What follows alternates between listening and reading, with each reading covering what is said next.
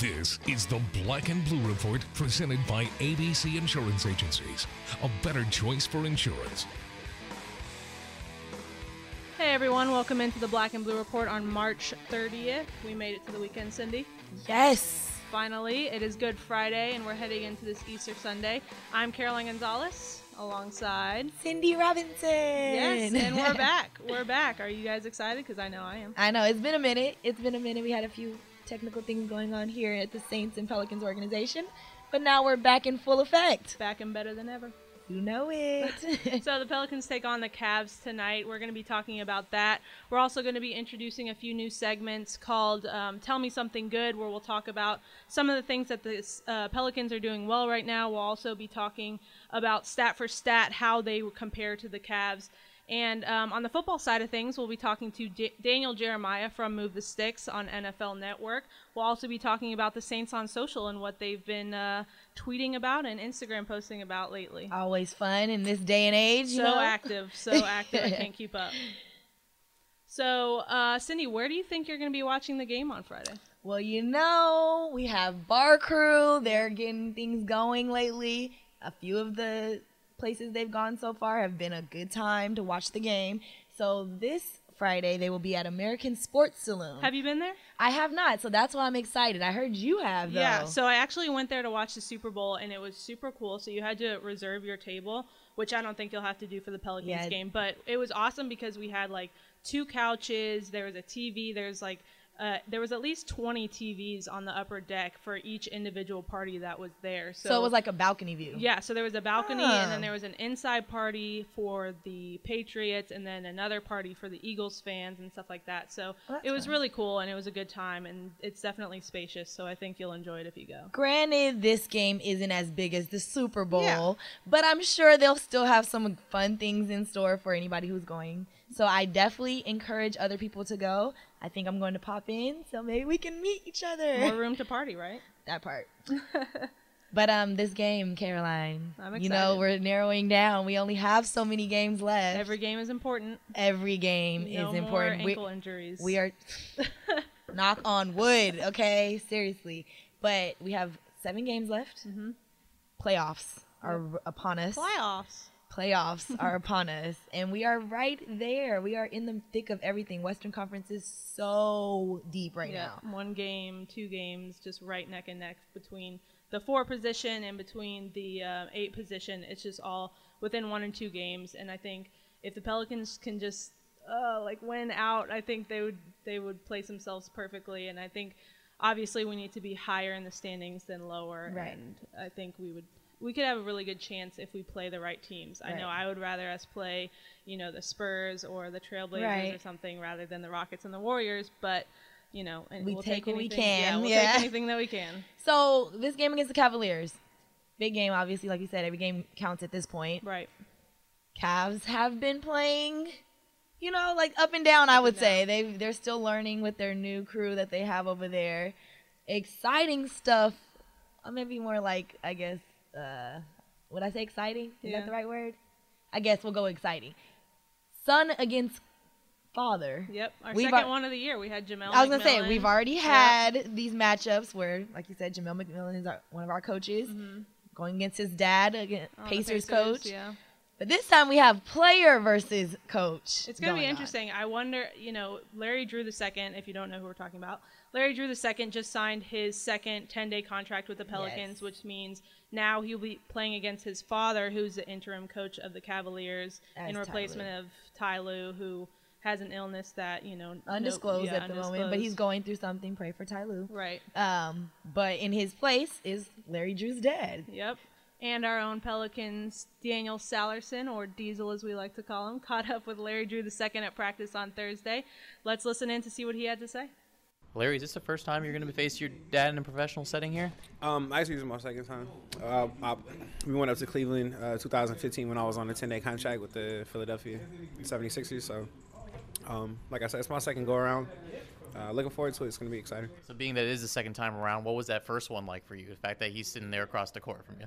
It was, it was, you know, surreal, man. Uh, you know, always dreamed about you know the possibility of maybe you know facing uh, you know my pops at the at the highest level of competition. Uh, so you know it's like a dream come true.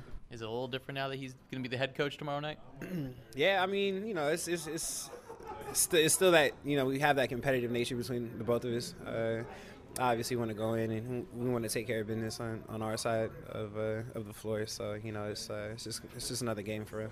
How much do y'all talk during the week? Or I know obviously you both are busy during the season, but how much do y'all communicate? And was there some communication when you found out again, obviously that you'd be facing each other? Yeah, I mean we talk you know almost every day. All all right, bro, we talk we talk almost uh, almost every day.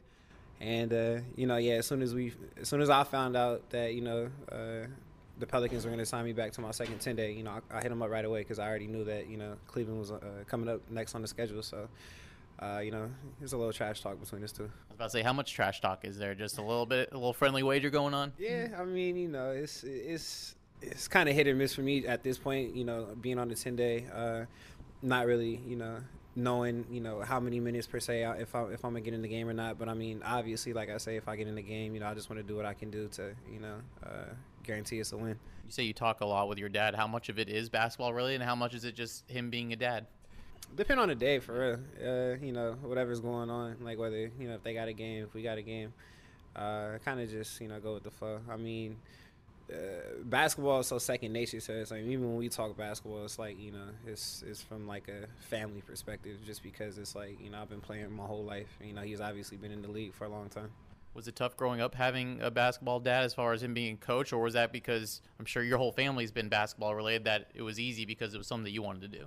I mean, I'm not gonna lie. Like growing up, you know, I, I played a lot of basketball. I played a played a lot, a lot of basketball. Um, you know, I was kind of stubborn as a kid coming up. You know, I, I it, there were definitely points in points in time where I kind of, you know, almost got tired of hearing the same things over and over from him, and then like I would hear it from other people, and then kind of be like, oh, okay, you know, that's what he was, you know, trying to say. But I definitely, you know, as I've gotten older, uh, you know, definitely, definitely cherish, you know, like the things that he that he says to me, just because it's like, you know, I, I truly understand. You know, he he has, you know, a, a, true basketball mind. You know, what I'm saying he's almost, you know, a genius when it comes to this basketball, uh, the game of basketball. You know, and he sees it from like a point guard perspective, which is great because you know we play the same position. So it's like, you know, I, I'm obviously very blessed to have somebody like him in my life. What advice has he given you through your journey through the NBA so far? Just to be yourself. You know, trust your instincts. Don't overthink and just go out there and have fun for real. Um, you know, like I say, it is a game at the end of the day, but um, you know, just really try not to put too much pressure on yourself. Before I let you go, talk about your journey here so far. Second 10 day contract. What have you learned from this process? You've been able to get some minutes uh, sometime. You also have Jrue and Rondo behind you. What have you learned from them? And just talk about your experience here so far. Um, my experience here has been great. You know, I love the organization. Uh, obviously, uh, a ton of uh, great players and like Jrue and, and Rondo, you know, to kind of, you know, I can lean back on. I can ask these guys questions. You know, they've been playing the game for a while at this level. Um, but for me, it's just it's just you know staying ready for my opportunity. Uh, like I say, I don't really know when my name is going to get called, but I obviously want to be prepared for it so that um, when I'm in there, you know, I can make an impact. Larry, I appreciate the time. No problem. Thank you. I don't know you about you, Cindy, but I am looking forward to this game tonight. Yeah, I think it's going to be good. I think we definitely need a win because let's face it, these last two games have been a little heartbreaking, especially that last one at home. In the end, so close. I was so hurt, Caroline, so hurt. We I, had all the right opportunities, so like each one is the person that we would want to take those shots, you know? Definitely. I, I do think the game plan was, I mean, as good as it could get in that situation. So it just didn't, you know, the chips didn't fall into our place. Right. That's okay. It's okay. But we can't have too many more of those games. I do get a little nerve wracked about how we don't like to like get out and just win a game. Right. We have to make it a close game Of all course. the way through and have everybody on their seats wondering what's going to happen, heart beating, but it makes for good entertainment. So I will take it. I'm interested to see what happens tonight with Rajon Rondo because he is he was out last game and he might be out. He's questionable for tonight's game, but so is Kevin Love for the Cavs. Right. So those are two top tier players for both teams that are possibly out for tonight. So we'll Too bad they goes. don't match up though. Yeah, I And mean, let's not forget, if the Cavs don't have LeBron out, it does not matter who else is out. Yeah, Okay. King James might take over things, but then again, so might AD. Yeah. We okay. We have Yep, our own. we have superstar. our own superstar. Speaking of uh, those comparisons, we'll go into our first segment, stat for stat. So I don't know about you, Cindy, but these stats were when I was looking them up were like impressively close. I was expecting one team to run away with one stat or the other, but they were so close, which you know was shocking to me. One of the stats was in three point percentage, the Cavs were 37% from the three, the Pels were 36%. Field goal, Pels were 48%, and the Cavs were 47%. So those are both stats that are within 1% of each other. So this is overall all season. yeah, all Okay. season. So now I went a little deeper because you know the Cavaliers are a whole new team mm-hmm. From what they were in. Completely. like The completely D-Day, different. They D-Day. have they have different people. They got rid of people. They drop people. You know, Yep. you know how that goes. It's the nature of the said it, business. so it happened. it's the nature of the business at the end of the day. So I did the stats for the month of March, and in the month of March, the Cavs field goal percentage has been forty eight point six percent, and the Pels have been forty seven point nine percent. so it's now, like the same. They've been the same in March as very they neck year. and neck. And I will say, as of lately, I would say the last maybe what five or so games, Mm-hmm. we have seen the Pelicans shoot less and drive to the paint more, and Right. they're scoring in the paint more, which is I'm okay with that. Like, yes, we love to see those threes, but Mm-hmm. if it's not dropping, drive, Hashtag Jrue Holiday. drive. okay, thank you. I'm loving seeing our shooting guards pass up the shot. You know, even if it is an open shot, if they know it, they're not hitting tonight. Right. They're finding another way to score, and that's the type of transitions we need to see. And I think the biggest thing too is that we're making the extra pass. So we're not it's not selfish basketball. It's not, you know, like, okay, I'm going to take this shot even though it's contested. I'm looking to drive in, make that extra pass. And our guys are just developing so much more chemistry than they had even from a month ago. You know, their chemistry is just getting so much better. When you say passes, let's talk about these assists, Yep, okay? Jrue Holiday. Hello. Again. Pels are averaging 26.3 assists a game. Okay? That's amazing. While the we're beating out the Cavs because the Cavs are only doing 23.3. Mind you, still very close. Right. Like everything about these teams are neck and neck. And I know people don't really like to look at stats all the time because Mm-hmm. they're like stats don't show what's actually going on in the game, but at the end of the day, it does tell you what's happening in the game. Right. It may not seem like all this is happening, but it is. Right. No, I agree. I think the Pelican this game is going to be tough for the Pelicans, but like we said, it's going to be another essential game that they really need to pull out. So, you know, we've talked about how good they've been driving the ball. What are some of the, of the other things that the Pelicans are doing really well right now? You're talking about some tell me something good, huh? Yep. Tell You- me something good. I know. Okay, I don't know if that's how the song goes, but I'm gonna let you slide on that one.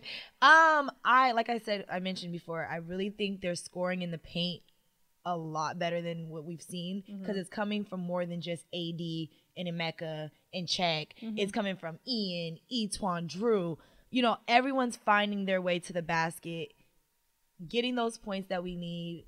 Those are more clutch points than a shot Right. a layup is more guaranteed than a shot at this point and i'm i'm liking seeing that because it's giving us a, more, a faster pace Right. um we're loving fast breaks Mm-hmm. lately Well, I think what is good is that everyone knows their role and everyone's playing it so well. So Emeka can come in and play 10, 12 minutes and he's giving us good minutes. He doesn't have to play 24, 40 minutes. Right. And same thing with Ian, same thing with E'Twaun. Like everyone is coming in and doing their job. And I think that's what's making this Pelicans team mesh so well is that, okay, I know my role. I know I'm a shooter or I'm attacking the basket or with Yes. Emeka, I'm tipping the ball back. I'm getting, I'm getting in there and getting rebounds. So I think that's one of the things that they're doing so well right now, which is taking them to limits that they've never they haven't been in a few years. right and let's not forget Cheick's energy okay Yep. no one is matching Wakanda forever. wakanda forever okay no one yeah, I agree. I mean, if you see him all year on the bench, I mean, you know, since DeMarcus is out, he has been playing a lot more, but all year, every time someone made a big play, you saw Cheick getting absolutely hype on the bench. Like he was a hype man for every single person. So he's just brought that energy onto the court and it's it's really good to see. yeah brings so much energy makes it fun for the team team loves seeing him celebrate his Right. own points and everything. So I think that's the best part. Cheick has won everybody's heart. And I think it, it makes the guys comfortable, right? So when you have someone who's a leader like AD and he's kind of serious and taking himself Mm-hmm. seriously, and then you have a guy like Cheick who's like he's doing his job and he's doing things very well, but he's also lighthearted and making Right. you realize, okay, it's basketball. I'm supposed to be having fun with it, Right. Which I think is important. What else are the Pels doing good, Caroline? So AD and Jrue Holiday, we discussed them. So they're having their best statistical season yet. So AD um, is averaging a double double with 28.3 points per game and 11 total rebounds. He leads the NBA in blocks with shooting Oh. leads the NBA in blocks, shooting 54% from the field and 34% from the three. I mean, you just couldn't ha- ask him to play any Let's better. not forget that triple double with the blocks. Yep. Oh with the God. blocks. Who does that? Speaking No of blocks, Jrue Holiday's chase down block.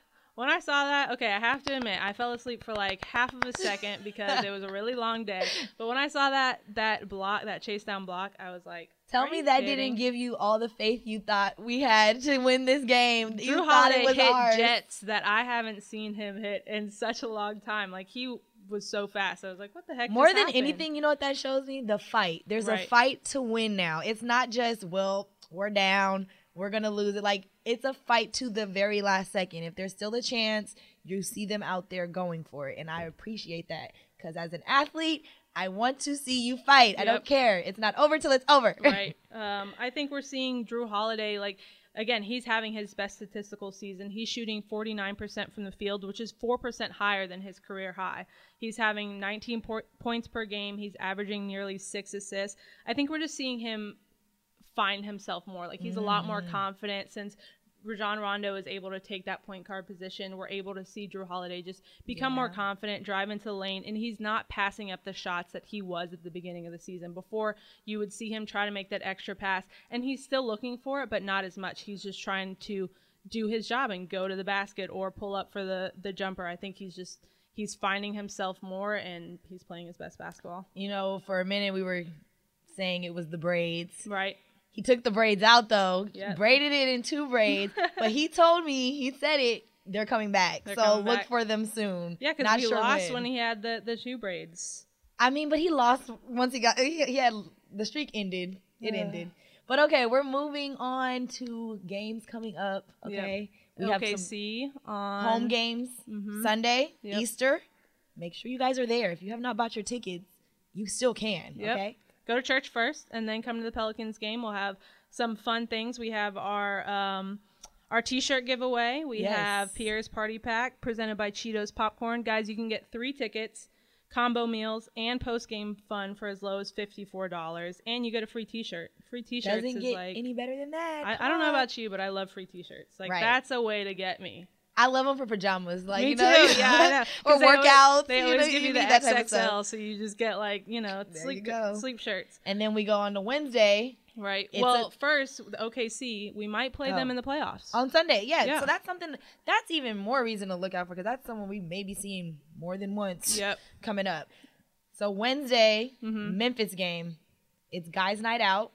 So guys, get your friends together. Presented by Loft 18, you get two tickets, four beers, and a $20 Loft 18 gift card for lo- as low as $50. Such a perfect advertisement. Look at that. Get your boys, get your boys and come down. Come on down. And then because it's wrestling night, Yeah, you get the the mask. Pelicans Lucha Wrestling Mask. First 4,000 fans. So come on, you guys. We have giveaways each day. You know you want to be there. Be there early. Don't wait and come last minute because you're gonna miss the gifts. we And can't you help get food earlier. You get the roasted nuts, you get jambalaya, you get everything you want, right? There you go. Next- So we um, look forward to those games coming up for the Pelicans. To purchase tickets, be sure to go on pelicans.com or call 504-525-HOOP. and stay tuned because we will be talking to NFL Network's Daniel Jeremiah to talk about the upcoming draft and moves the Saints are making in free agency. In 1907, Dixie Beer was a balanced, refreshing lager, brewed with love and top quality ingredients. It would grow to become something that connected us the neighborhood beer of every New Orleans neighborhood.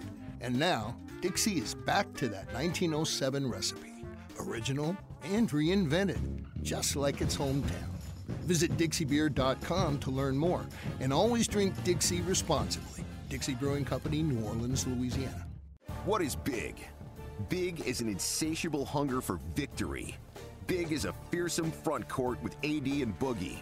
Big is packing the stands, showing your team colors, and making so much noise they give you the team ball.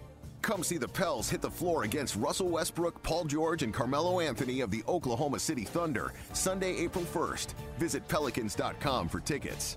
New Orleans Pelicans. Do it big.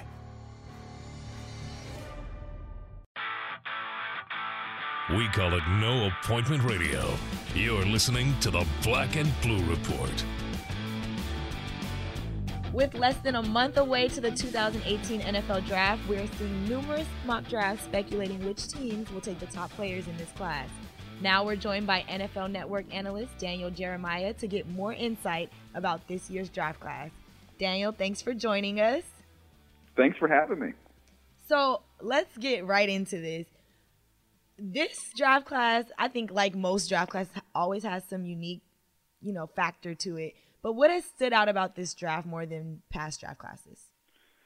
Well, I think really it's the number of quarterbacks we have at the top. Um, normally, we're talking about one guy, maybe two guys. You know, it seems like two has been the magic number over the last, you know, five to seven years, where we were talking about Marcus Mariota and Jameis Winston. Was it, you know, Goff and Wentz? And, and that debate, it seems like we've, we've always had kind of two guys and this year there's there's really kind of five marquee quarterbacks that have been talked about. So uh, you have those those four that everybody expects to go in the top ten with Sam Darnold, Josh Rosen, Baker Mayfield, Josh Allen, and then Lamar Jackson kind of sliding in right behind them is, is kind of the ultimate wild card where you don't know is he going to go in the top 15, is he going to fall out of the first round, but he's a name everybody's familiar with and everybody's you know seen him play. So those five quarterbacks plus Saquon Barkley. Um, those six players really have kind of uh, drove the discussion so far the run up to the draft. So let's say that the Browns pick quarterback as their first pick. What position after that is gonna do you think is gonna create kind of that domino effect to what dictates what pick what kind of picks teams make after that? Yeah, you know it's going to be interesting because I think the draft really gets interesting at pick number 2 uh, mm-hmm. All of us expect the Browns to take a quarterback at one, and then the Giants pick, it's do they do they take Eli Manning's successor? I mean, he's 37 years old. Do you go try and find the next guy? You know, is that you know is that Rosen? Is that Allen? Is it Mayfield? What are they going to do there too? Or do they take you know the best position player who you know a lot of people feel like okay Saquon Barkley's that guy, but you know when you look at the Giants' history, especially with their GM Dave Gettleman, he loves the line of scrimmage and loves big guys. So you've got Bradley Chubb, who's a you know, the best pass rusher in the draft, and Quenton Nelson, the guard from Notre Dame, who's the best lineman in the draft. So that's where the intrigue is, and they could go in any direction. And then the other thing that people uh, like myself are on the lookout for is are they going to get out of there? Um, you know, Buffalo is a team that's been talked about a bunch, trying to get up into the top five to get a quarterback. So that's uh, that's an option there too. The Giants could just completely fail out of there and collect a huge haul of picks. So that's where it really starts getting interesting. And then the next point I think that people are looking at, you know, we all assume after the Jets trade up to three, they're taking a quarterback. There's no mystery there. But the Cleveland Browns second pick, you know, do they take Chubb? Do they take Barkley if he were to fall there? Or are they one of those teams that says, hey, we've got our quarterback at one. Now maybe we can trade out and get a big haul. So there's so many different uh, spots in the draft that are going to be domino uh, type picks, and those are the two right there in the top ten with the focus being so much on the first round, I know we t- we tend to talk about like the top players and who's gonna go first. Yeah. But I'm always interested in talking about the hidden gems in the draft because prime example, we had Alvin Kamara who was drafted in the third round, but he ended his rookie season as the offensive rookie of the year. Are there any sleepers that teams should look out for in this draft? Oh yeah, there's always there's always sleepers. I'm going to be a homer because I went to Appalachian State. Colby Gossett is a guard from Appalachian State. Uh, you know, there's Division One, but it's in the Sun Belt, it's a lower level. And uh, he went to the Senior Bowl, and he was outstanding there. Um, you know, you, you get a chance to watch him go up against, you know, guys from Alabama, LSU, and everybody else, and he more than held his own. So as an offensive lineman, I think in the fourth round probably is where um, you could see him go. A guy like Nate, Nathan Shepherd from Fort Hays State is a defensive lineman who's you know he's six three, three hundred pounds, and he is a big, strong dude. Um, who I think you know might surprise some people how high he ends up going in, you know, say the third round, and then a real, real down the line sleeper, uh, Roc Thomas, uh, is a running back from Jacksonville State, who's he was a five star kid coming out of high school, went to Auburn, then it didn't work out there for whatever reason. He ended up transferring down a level, and uh, he's an explosive player. He's fun to watch, and he's kind of a running back I could see going in that sixth round area. That would be a, a nice little hidden gem. Sounds very familiar. yeah, right. you've seen that once or twice, huh? yeah. So I want to tone the focus more more in on the Saints now. So you've seen what they've done in the free agency with Jermon Bushrod, Demario Davis, Patrick Robinson, Tom Savage, and recently Benjamin Watson. So, but we've also seen Payton talk about that he has Sean Payton talk about the must positions that the Saints need to get, like a uh, an edge rusher, a receiver, maybe a tight end to you know learn from Benjamin Watson. What do you think would be the most essential position for the Saints to go after with their number 27 pick? Well, I think you you got to just kind of see what comes your way. I don't think you want to force it, and I think their roster's in pretty good shape to the point where they have some some places they want to address, but it's not like they're you know oh we have to take you know position A A or we're we're not going to be able to line up and play next year. So I, I think they're in a pretty good spot there. I think if you look at receivers, um, that would be a place I'd be pretty interested in. Um, you look at a guy like DJ Moore from Maryland. If he somehow were to fall to you there, I think that'd be a, a great fit you know, tight end after they courted Jimmy Graham so heavily to try and get him back was was uh, something a lot of people were looking at them to do. You know, bring back Ben Watson is a is a nice piece there, but obviously he's towards the end of the line. So I, I could see tight end being an option for him there. I'm a huge Hayden Hurst fan, and I'm a huge Dallas Goedert fan. Those are the two tight ends I think are the top guys. Um, one of those two I think would be a great fit. The, the challenge with the pass rusher I just don't know if the value of the player is going to be there as an edge rusher at, at pick number 27. You might find yourself maybe trying to reach a little bit at that point in time for an edge rusher. You might end up, uh, you know, waiting around or so on that one. Is that something that you think they should continue to explore in free agency? Yeah, I mean, there's not a whole lot left out there. It's Mhm. kind of slim pickings right now. But you know, the the one thing that they've done, especially last year, it's you know, you talk about Kamara and and look at you know Alex Anzalone when he was healthy, and they were able to find guys in the in those middle rounds that are outstanding players. So uh, I would keep an eye on that. You know, you get a guy like Kemoko Turay, an edge rusher from Rutgers. He's not going to go in the first round, but that's you know somebody that's explosive and could kind of fit fit what you do there. So guys like that, guys like Tyquan Lewis from Ohio State, uh, another defensive lineman. They're not first round picks, uh, but I think you could get starting caliber, really really good football players outside the first round. What about quarterback? Is that something you see the Saints addressing at all in the draft? I know we just signed Drew, Drew Brees for the Yeah. next two years, And Tom Savage. and Tom Savage, and we have Taysom Hill. But is there any interest in having a younger quarterback learn from Drew at this time? Yeah, I mean, look, you you know, we're not in, I'm not inside the building like you guys are, but just you hear the you hear the the love for Taysom Hill that that reaches all the way out here to us in uh, California. So they're not they're not uh, not real quiet about their affection for him. So maybe he's the guy going forward. But I, I wouldn't rule out a quarterback for them in the first couple rounds. You know, I see you know a guy like Luke Falk from Washington State, or, or a guy like uh, Mason Yeah, Rudolph Washington from Oklahoma State. State.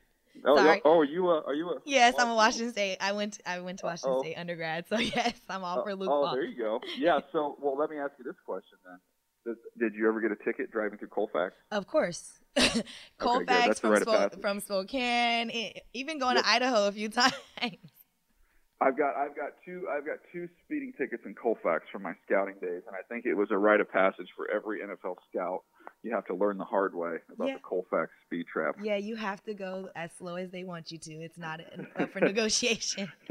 No, if if it's 25, if you're going 27, you're you're getting a ticket. For those of you that don't know, coming from when you go to Washington State, Washington State is in Pullman. You have to usually fly into Spokane. There is a Pullman airport, but it's super small and expensive. So you either fly into Spokane or you fly into Lewiston, Idaho. So when you're coming from Spokane, there's this small town, like literally, it should take you no more than five minutes to drive through. But because the speeding limit, I think it's like what 25 or 20. Yeah, it goes from like it goes from like 65 to 25, and it is the smallest sign and you you ever exactly not seen. and you have to go that slow because they literally will pull you over no like it needs to be at that limit 20 i've gotten plenty of tickets and my friends too so yes it's All a big good. deal So we share, we have something in common. There's definitely uh, something we share there. right But I am a big, you know, look, going, you know, in all seriousness, Luke Falk, I think, could end up being the steal of this quarterback class because he's not going to go in the first round. I don't know if he's going to go in the second round. He might be somebody you get in the third or fourth round. right And when you watch him, you know, in some big games, I mean, he's, you know, he played against UCLA, played against USC Right. with those high-profile quarterbacks, and and uh, and came out on the winning side of it. So uh, he's somebody I think definitely could be a nice sleeper find there for the uh, for the Saints. Thank you so much for your time daniel we really appreciate you talking with us Well, I appreciate you having me. Uh, Let's do it again sometime. Oh, we'd love to. You guys can follow him on Twitter at Move the Sticks. And you can also see Daniel Monday through Friday on NFL Network's Path to the Draft at 5 p.m. Central. So we'll definitely be watching, Daniel. All right, thanks. And everybody at home, that's a good reminder. Drive below the speed limit. It's Yes, yes, do that. Thank you so See you much. later. Thank you. All right, bye bye. And that was Daniel Jeremiah. You guys can also check out NewOrleansSaints.com to stay up to date on moves the Saints are making. Speaking of moves, Caroline, Major the moves. NFL, okay, has made some rule changes this week at the owners' meeting in Orlando, Florida, and not everyone's happy about them. Nope. I think that we're going to see a lot more penalties, and the game's going to slow down a lot more. So let's get into these rules, Mm-hmm. okay? One of the main ones I want to talk about first, just because so much controversy, controversy last year, last season, the catch rule. Right. How many times have we seen, is that a catch? Let's Right. go back and that was a catch. I mean, all the way dating back to Dez Bryant's catch years Mhm. ago. So Dez now they think, I guess it seems like they have simplified the rules. I think that's what they needed to do, but it. Uh, I just. I don't know. It's- I don't think they simplified it. I think they just made more room for a question. So they broke it down. It's, remind me, it's, Control of the ball. yeah, control the ball. Two feet down or another body part. There you go. um, or a football move, which includes a third step, reaching or extending for the ball, uh, reaching or extending, and for a line to gain and ability p- to perform such an act. So I think that just leaves more room for error. You know, like I just think people are going to be even more confused now and what counts as a football move, what doesn't count as a football move. That's probably the most questionable part about it. The, Mm-hmm. the football move, like who's to designate that was a football move or it wasn't. Right.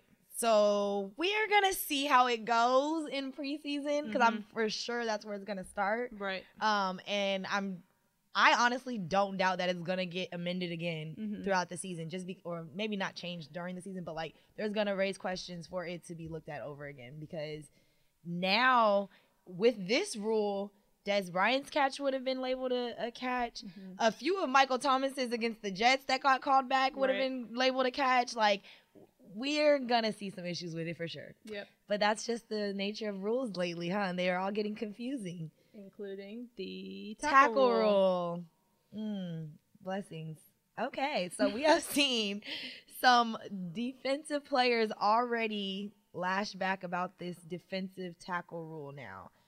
Um, I have heard over the last few years, I feel like, that people have complained football is getting soft. Mm-hmm. And we all know football is a contact sport. It's gritty, you Mm-hmm. know, it's your injuries are a possibility. Mhm. It's a tough man sport. We Right. all know that.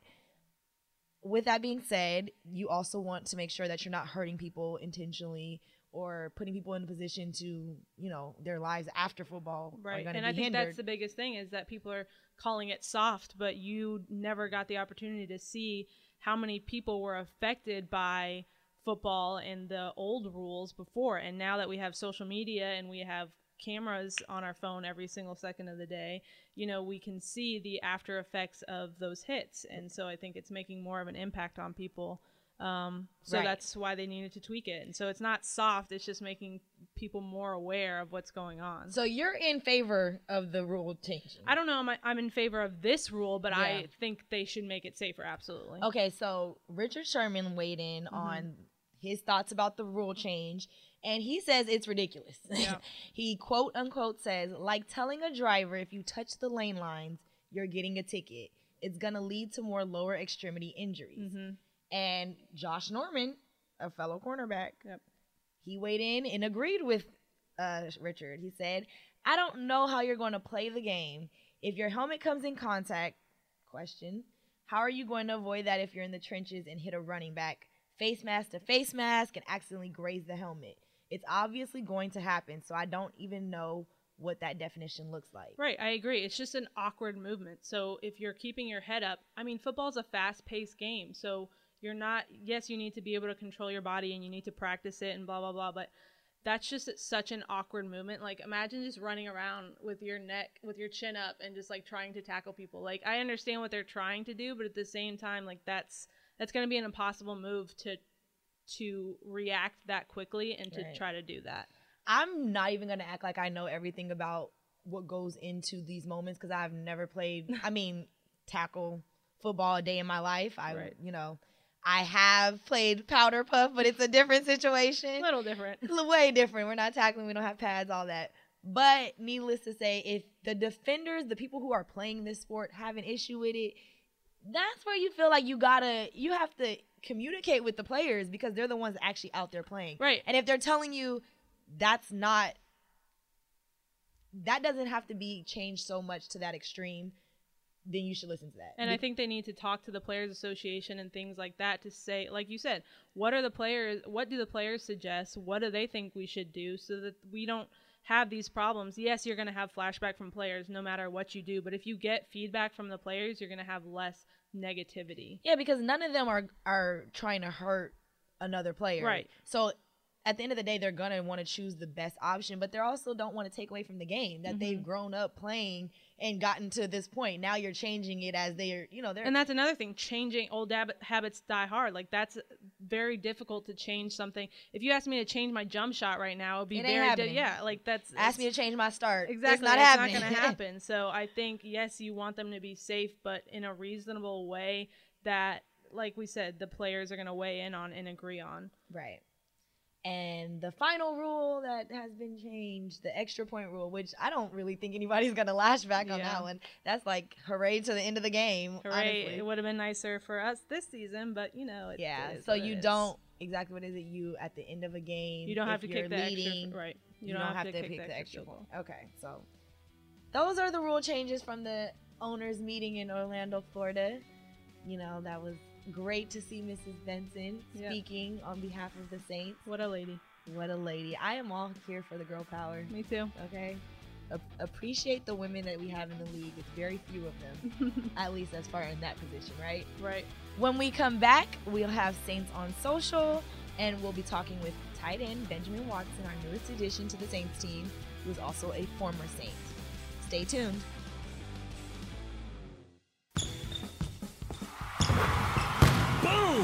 Now Uber takes you couch to courtside at the tap of a button. Heading to a Pelicans game? Uber helps you pass on the parking and focus on the fun. And if you're still an Uber rookie, you can get $20 off your first ride with code Pelicans18. Uber, a proud partner of your New Orleans Pelicans. The New Orleans Pelicans have the perfect way for you to do it big with your buds by scoring the Guys Night Out six pack presented by Loft 18. Packages are available for select Pelicans home games throughout the season and include two tickets, four beers, and a $20 gift certificate to Loft 18, your ultimate indoor golfing experience, all for as low as $50. Do it big with the next Guys Night Out six pack presented by Loft 18 on Wednesday, April 4th against the Memphis Grizzlies. Visit Pelicans.com to plan your Guys Night Out today.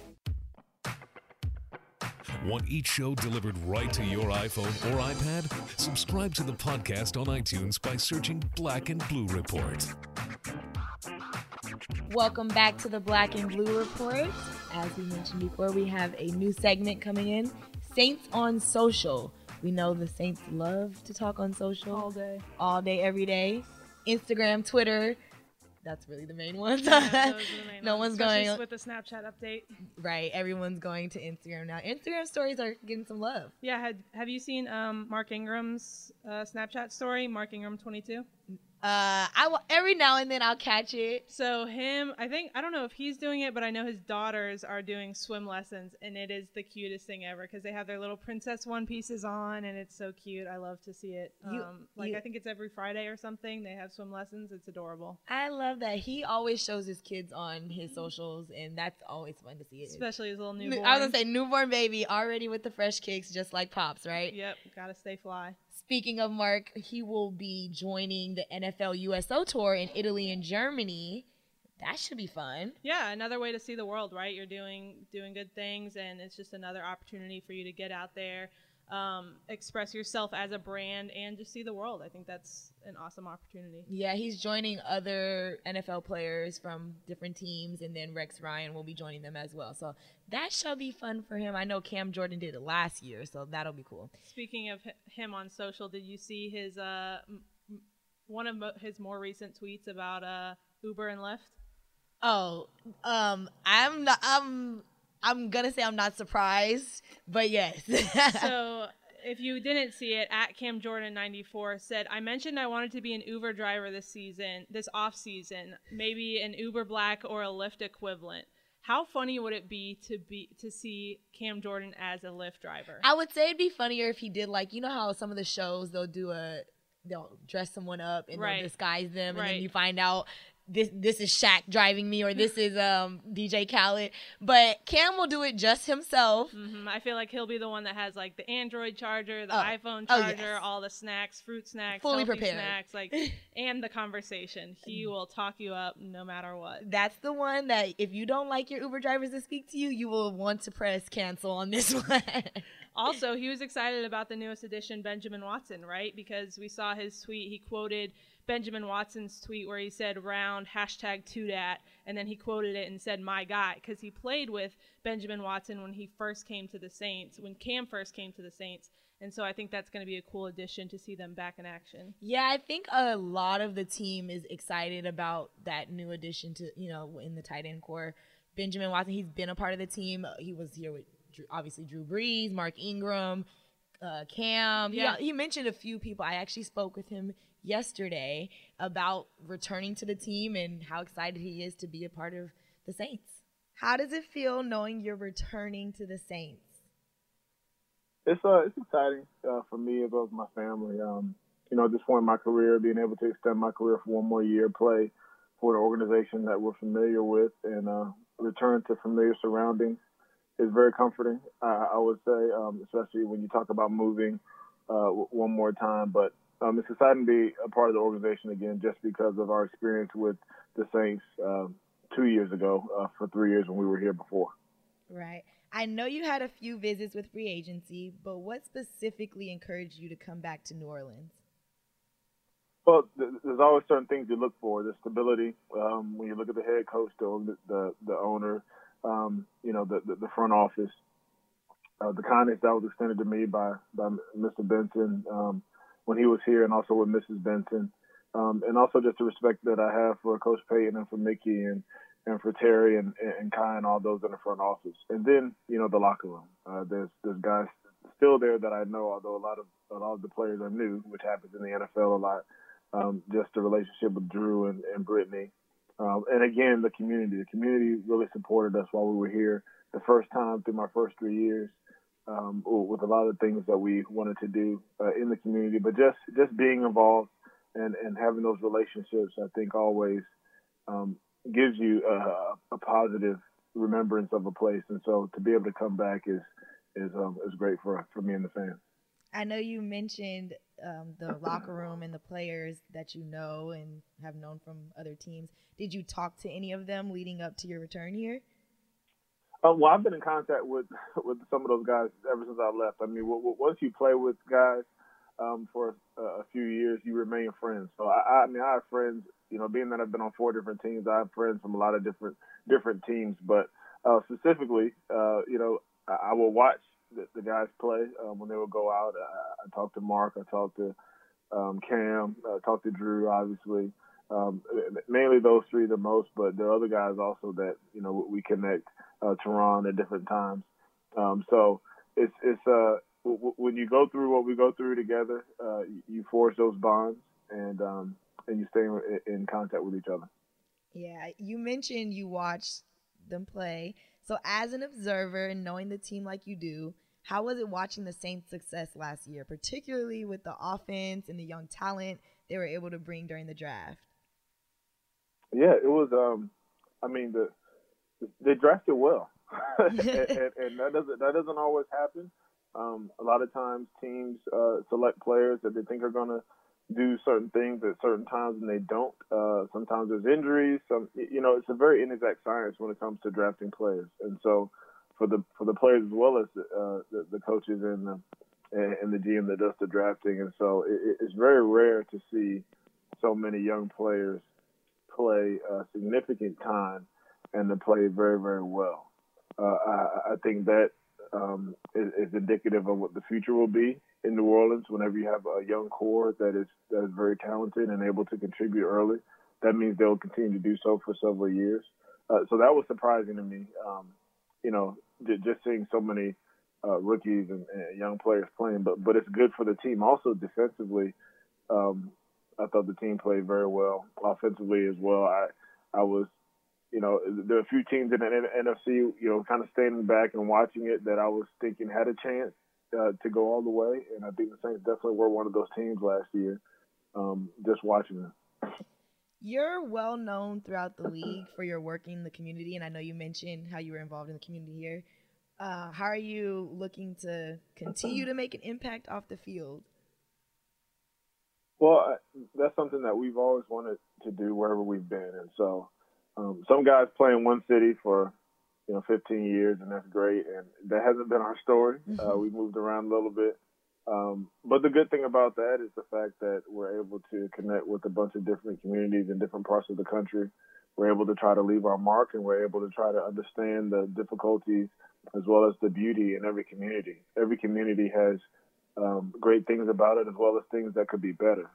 And so, being that this will be our second time, we have a better grasp. We'll be be more um, capable when it comes to, um, I guess, picking up probably where we left off. We've already talked to some of the, the organizations that we were involved with when we were there, and I'm sure there'll be new ones. But um, you know, the Saints do a, a great job of supporting players' efforts and also by providing opportunities for guys to, to get involved. A lot of guys just don't know what they want to do.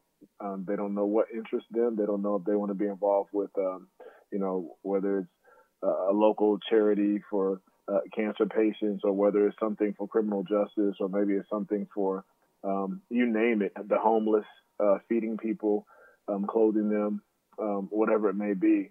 Uh, and the Saints do a good job of providing those opportunities. And New Orleans is a city that has a little bit of everything, so there's a lot of opportunities for that.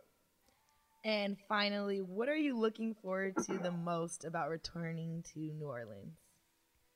Um, I can't wait to hear um, the Who Dat chant at the beginning of the game.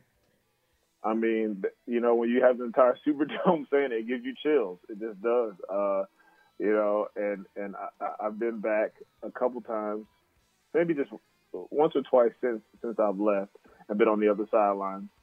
And it's still something that once you played in New Orleans, um, you know what that does for the team uh, and for the, the fans there when they give that chant in unison.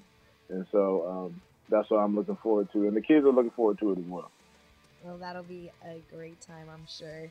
Thank you again for joining us, and we're looking forward to seeing you around here this year. Thank you. See you soon.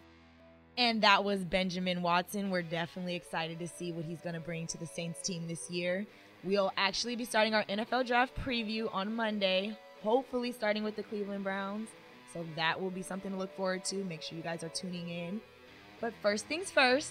Pelicans let, game day. Let's remember it is Pelicans game day tonight. You can catch the game on ESPN, not Fox Sports New Orleans. 7 p.m. Central.